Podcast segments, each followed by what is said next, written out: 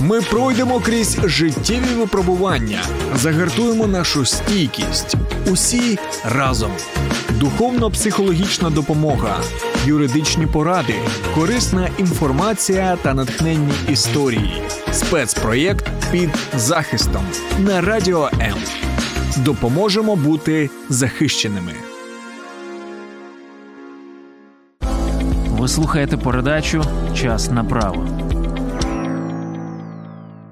Вітаю! Це програма Час направо у спецпроєкті під захистом. Я Андрій Жалтов. Починаючи з лютого, всією країною фактично не перестає лунати повітряна тривога. Останнім часом загроза частих обстрілів ще більше зросла. Найвірніший крок після сигналу тривоги прослідувати в укриття цивільного захисту. Однак далеко не завжди українці на ці сигнали реагують. Департамент муніципальної безпеки Київської міської державної адміністрації наголосив, що в районах столиці, де відсутнє електропостачання, сповіщення про сигнал повітряної тривоги здійснюватиметься за допомогою механічних сигналів оповіщення. Аби підняти цю тему, ми спершу закликаємо вас не нехтувати сигналами. Так чи інакше, всі ми живемо в певній лотереї. Призи можуть бути жахливими. Доєднуйтесь до нас в соцмережах. Для нас важливо, коли ви нас не тільки чуєте, а й бачите. Таким чином ви можете лишити коментарі про те, що вас турбує. Ми зможемо це розглянути в майбутніх програмах. Далі коротка пауза про те, як знайти наші стріми в соцмережах.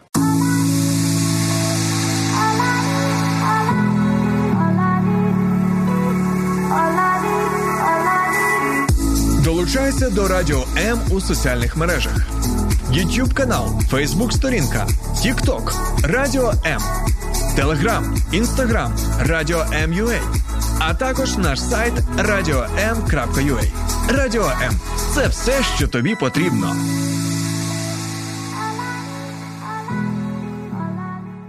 В багатьох з нас буває те, що під час тривоги, таки йдучи до укриття, виникають сумніви, що саме цей найближчий підвал зможе витримати ракетний удар. Сьогоднішня програма покликана допомогти вам визначити, яке приміщення за своєю конструкцією можна вважати бомбосховищем. Ми з'ясуємо. Чи законодавчо закріплені ці параметри? Ми піднімемо питання відповідальності за нехтування сигналами повітряної тривоги. Це розмова про те, як в майбутній перспективі будуть карати підприємців, магазини, торгові центри, заклади громадського харчування, які неналежно реагують на тривоги. Тема сьогоднішнього ефіру правовий режим повітряних тривог та бомбосховищ. Розібратись, що і до чого ми зможемо завдяки нашому гостю, юристу адвокатського об'єднання Касьяненко і партнери Дмитру Медведєву. Пане Дмитре, вітаю вас. Я вас також вітаю, також вітаю всіх слухачів. Повномасштабна війна в нас триває вже 9 місяців. За цей час чи були у нас, хоч якось, законодавчо визначені правила реагування на повітряні тривоги? На сьогоднішній день держава Україна знаходиться в дуже скрутній ситуації. В неї є дуже достатньо завдань, ті, які є нагальними і першочерговими, і їх треба вирішити на фронті сам насамперед. А на сьогоднішній день такі правила ще законодавчо не визначені. Чи це взагалі потрібно врегульовувати? Як варіант, це може бути врегульовано, але я думаю, що люди в Україні вже самі точно і чітко розуміють, як треба для збереження їхнього життя поводити себе в такій ситуації. В принципі, це можливо, але воно не має бути занадто формальним, тому що можна формалізувати закони так, що вони просто виконуватися не будуть. Тобто тут треба мати певний здоровий глузд для того, щоб розуміти, що якщо ви чуєте або бачите, або якимось чином іншим відчуваєте сигнал тривоги, ви маєте просто пройти у безпечне місце. У нас є один з законодавчих актів, про який ми сьогодні будемо зазначати. Це Кодекс цивільного захисту населення. Чи він взагалі щось в принципі говорить про повітряні тривоги. Цей документ він регулює саме питання повністю всі, які виникають в Україні з приводу цивільного захисту населення у будь-яких ситуаціях, в тому числі і під час військового стану, воєнного стану. Найпростіші укриття це цокольні та підвальні приміщення будинків, підземні паркінги та підземні переходи. У них можна сховатися під час нетривалих обстрілів. Найбезпечніші з них ті, які мають декілька виходів. Один з них має знаходитись за межами. Будівлі зазвичай такі приміщення використовують магазини, спортзали, різні склади. Власники мають знати про призначення на період надзвичайної ситуації цих приміщень і бути готовими дати доступ людям. Загалом у нас наші магазини. Торгові центри, заклади громадського харчування вони доволі таки по-різному на сьогодні реагують на повітряні тривоги. Чи містяться у нас якісь законодавстві саме закріплені норми, які зобов'язують підприємців припиняти роботу на час повітряної тривоги? Дивіться, тут ситуація з правової точки зору дуже цікава у зв'язку з тим, що на сьогоднішній день, з 24.02 цього року, якось якоїсь імперативної норми, яка б е, забороняла або зобов'язувала, ну можна сказати так, прогалина е, з приводу обов'язку е, підприємців, роботодавців припиняти роботу. Чому зараз в багатьох людей в принципі втрачено бажання реагувати на повітряні тривоги як такі, почувши їх, люди не прямують до сховищ? Тут я думаю, що залежить особисто від кожного таке ставлення. Можливо, хтось не відчув повністю е, остаточно, що відбувається навколо нього. Можливо, хтось вже звик до цього стану. Можливо, хтось вже в принципі не не хоче бачити те, що реально відбувається. Він може в якомусь іншому світі своєму живе.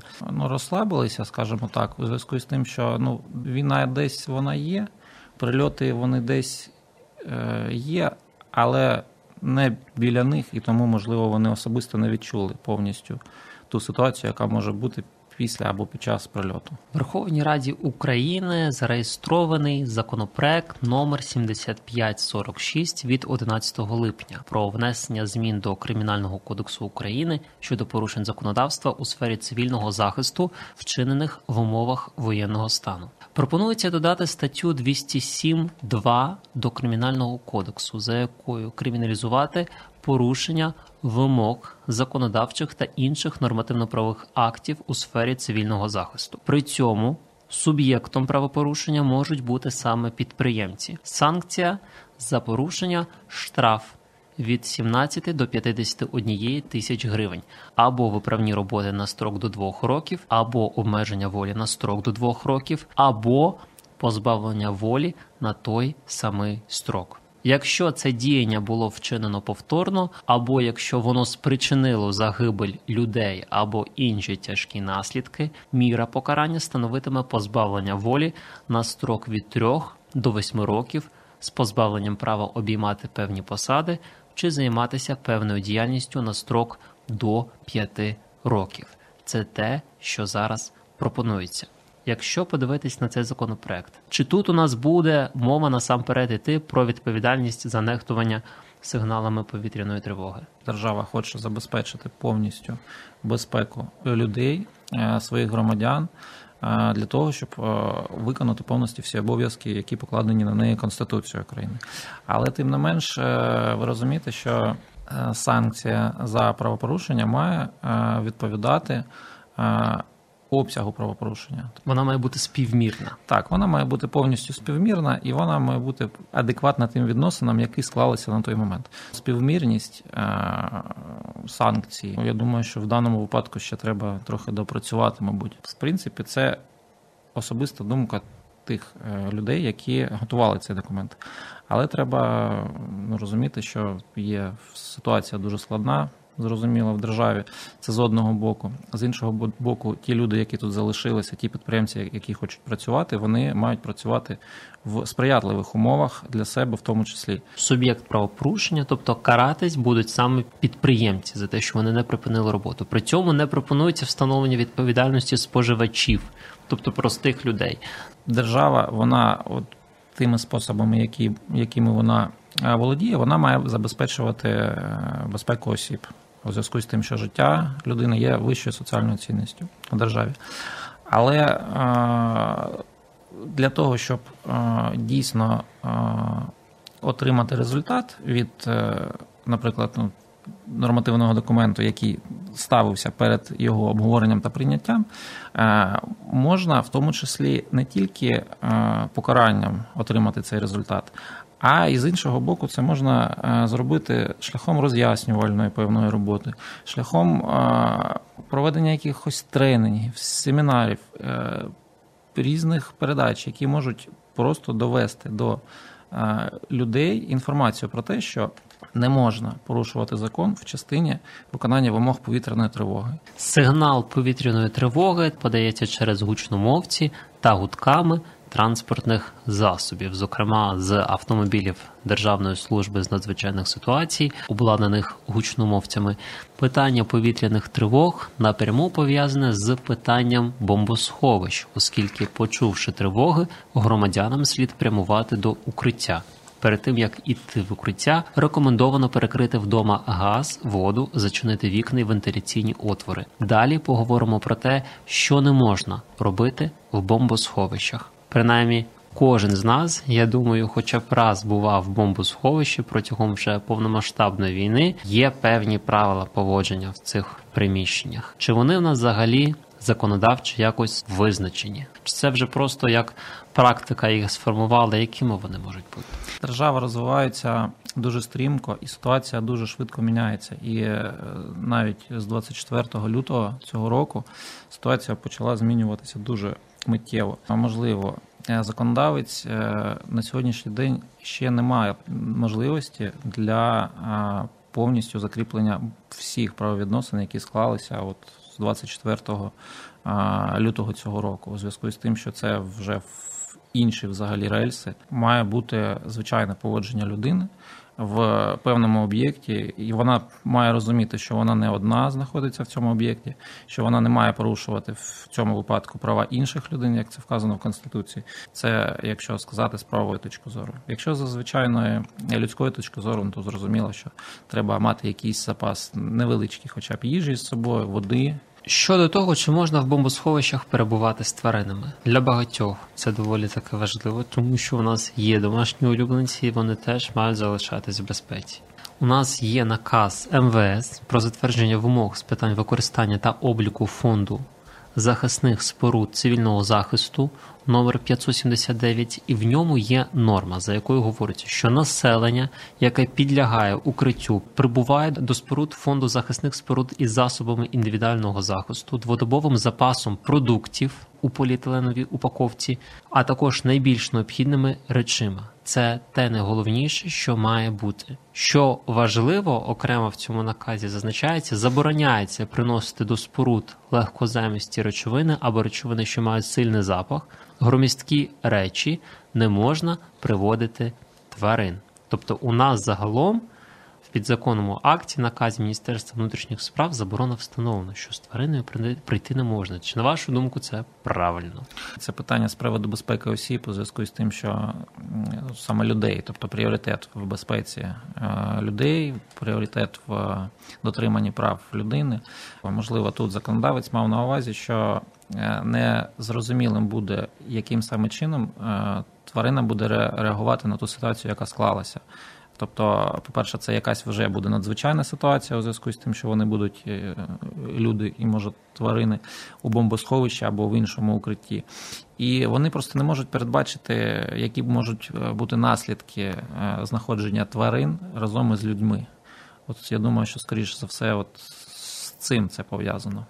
Чимало людей серед нас не очікували, що взагалі колись доведеться спускатись в бомбосховище. Чимало з тих хто взагалі ніяк не аналізував на картах, де ті бомбосховища знаходяться. Я, наприклад, коли 24 лютого побачив перший підвал мого будинку, моє перше було враження і думка, яка виникла, а чи не стане це братською могилою моєю спільно з усіма нашими мешканцями? За якими технічними параметрами от людині оцінити, да, це приміщення можна вважати бомбосховищем, і тут буде надійно.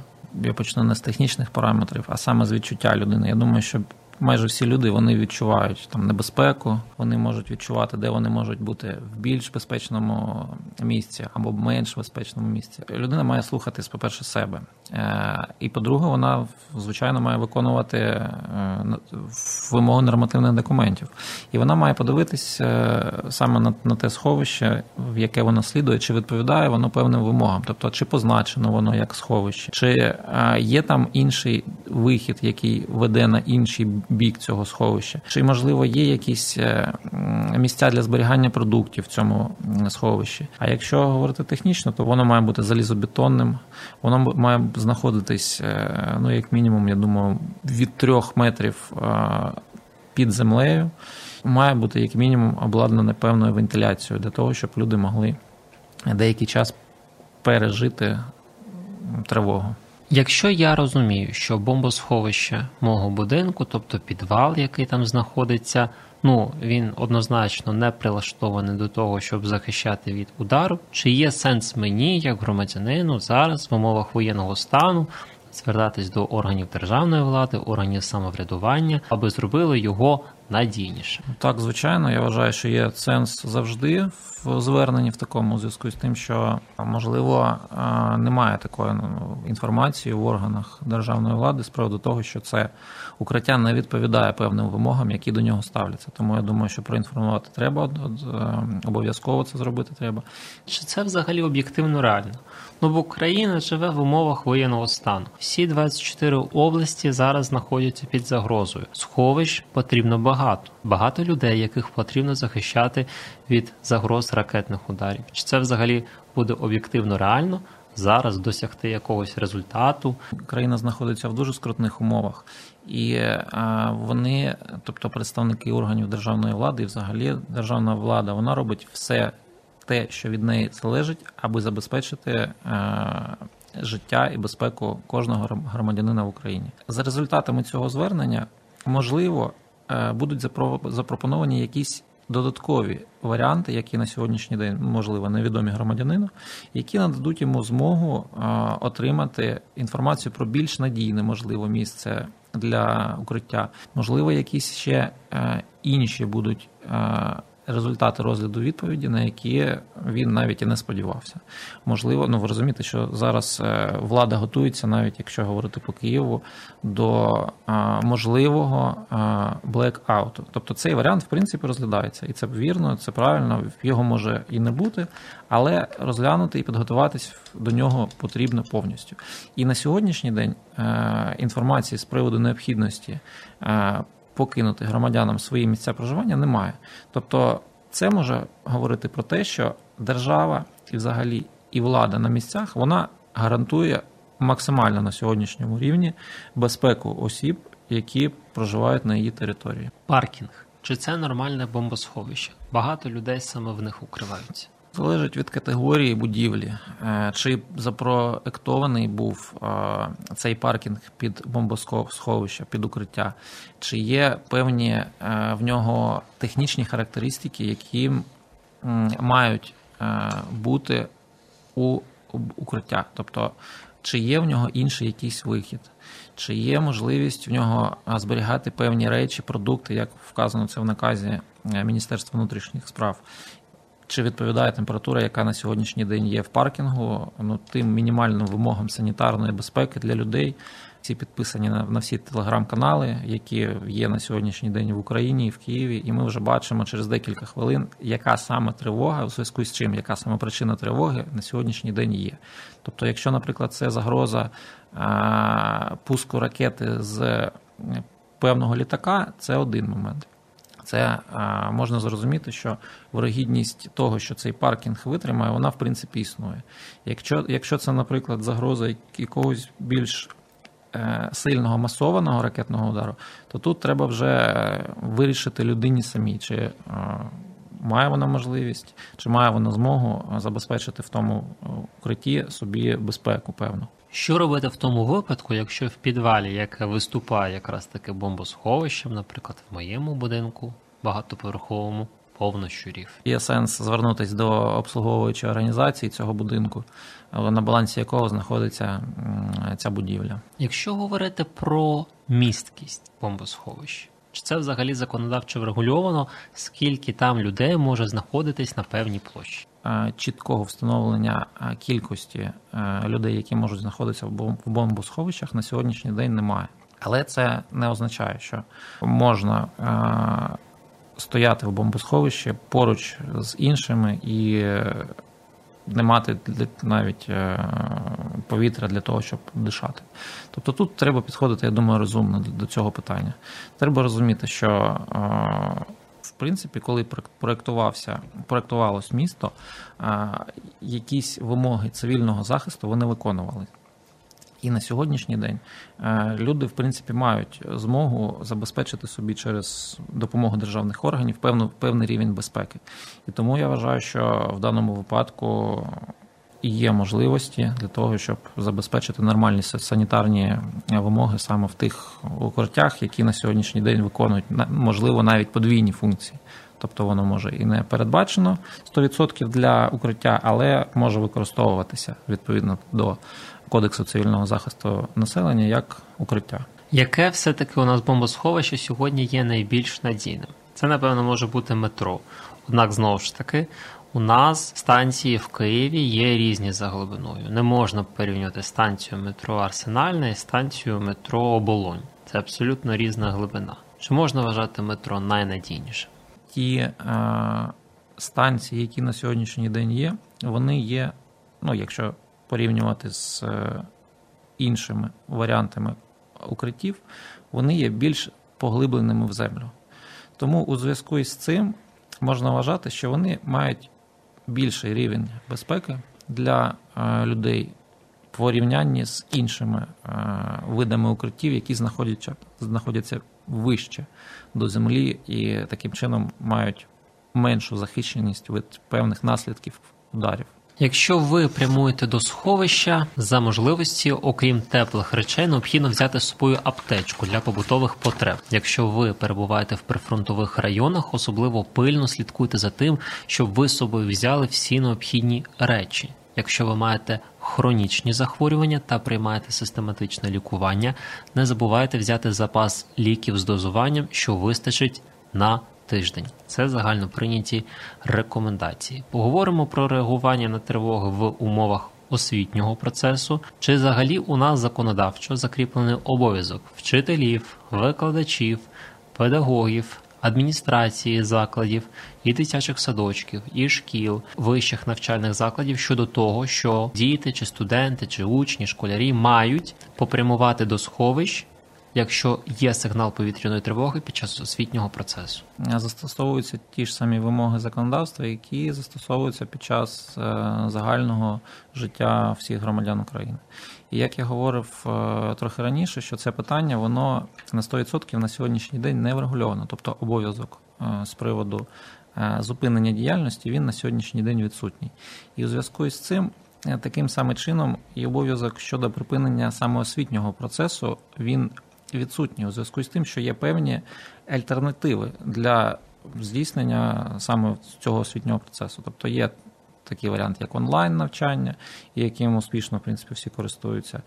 Якщо, наприклад, е, нема можливості проводити офлайн навчання, я думаю, що всі е, бажаючі вони використовують саме варіант онлайн навчання.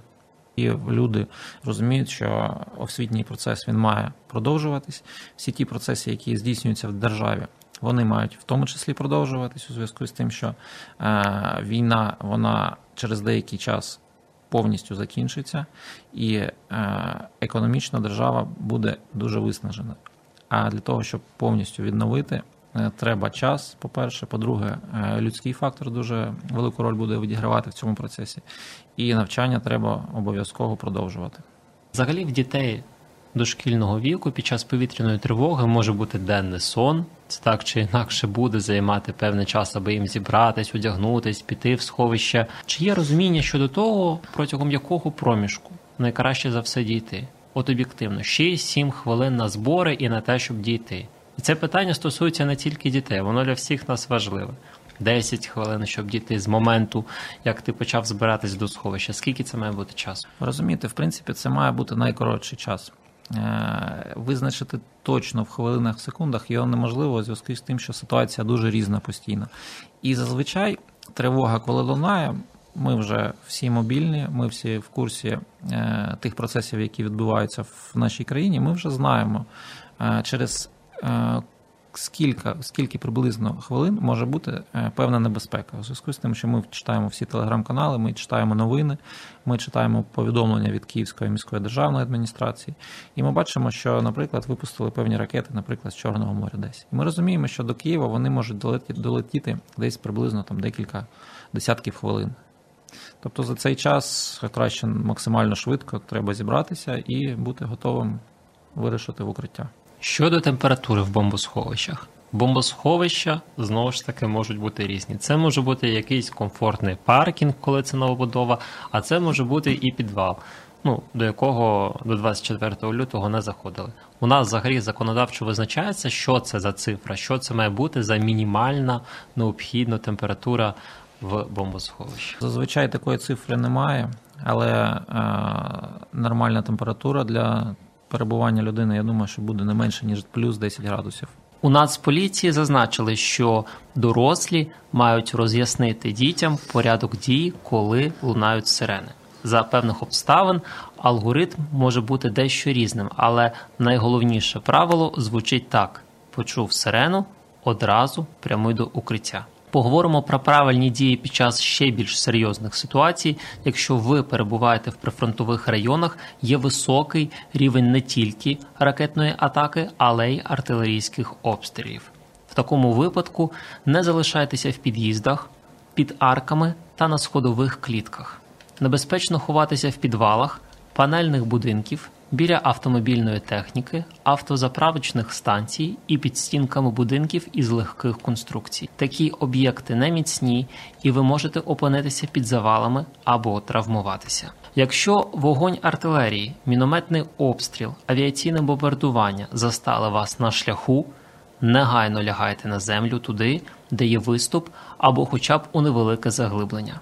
Захист можуть надати бетонні конструкції, окрім тих, які можуть обвалитися або загорітися.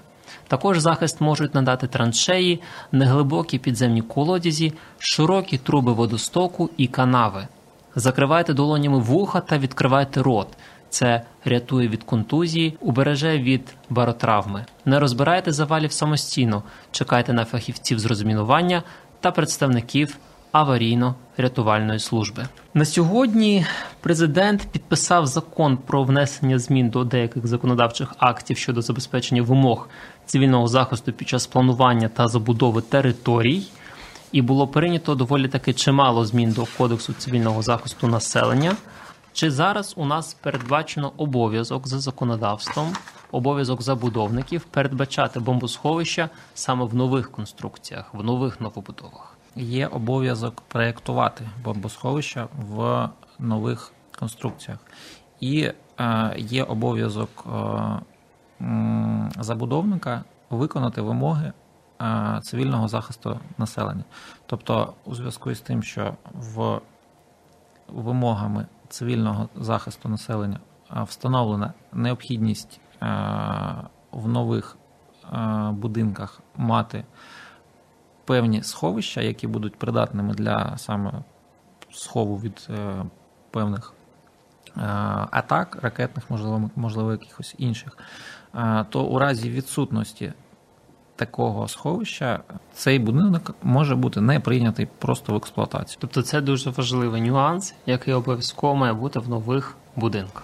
На сьогоднішній день так, в умовах сьогодення це дуже суттєва інформація, дуже суттєві зміни в законодавстві. І це більш ніж виправдано. На сьогодні українці мають змогу замовити приватні бункери під своїми будинками. Замовниками таких споруд є не лише власники котеджів, а й школи, дитячі садочки, будівлі, яких не мають надійних укриттів від повітряного нападу.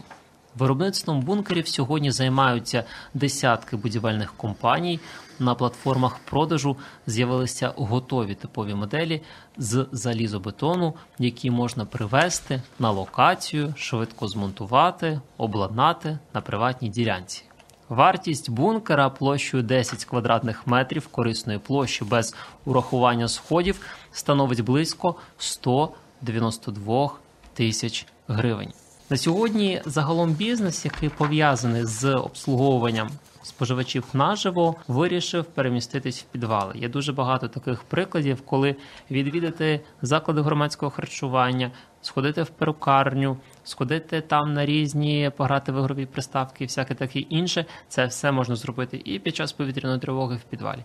От на вашу думку, якісь пільги треба давати таким підприємцям? Ви розумієте, тут питання полягає в тому, що оцей, як ви говорите, підвал, який є бункером по суті своєї, щоб він е, забезпечував е, можливість е, безпеки людей, які в ньому знаходяться.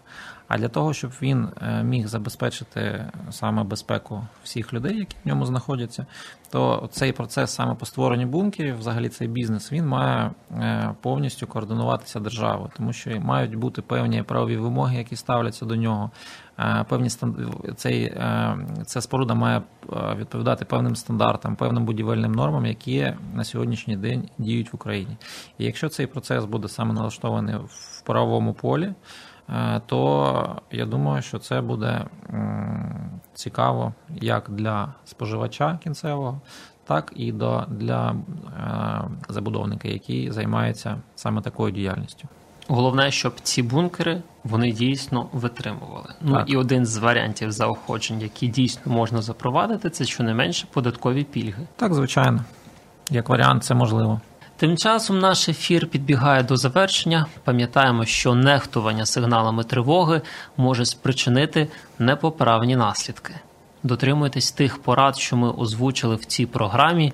Повітряні тривоги це явище постійне. Не слід нехтувати сигналами, сподіваючись, що кожного разу все буде в порядку. Не слід розраховувати, що ви зможете вчасно почути ракету та зайняти безпечне положення. Завдання для всіх нас упередити негативні наслідки. Бажаємо, щоб у ваших регіонах ніколи більше не звучало тривожних сигналів. Хай завжди ваші всі рідні лишаються цілісними і неушкодженими. Спасибі вам, Дмитре, за це інтерв'ю. Я думаю, що доволі в багатьох питаннях ми прояснили нашим глядачам, що і як робити, і оставили крапки над і. Спасибі вам. Дякую вам також. Ми пройдемо крізь життєві випробування, загартуємо нашу стійкість. Усі разом. Духовно-психологічна допомога, юридичні поради, корисна інформація та натхненні історії. Спецпроєкт під захистом на радіо М. Допоможемо бути захищеними.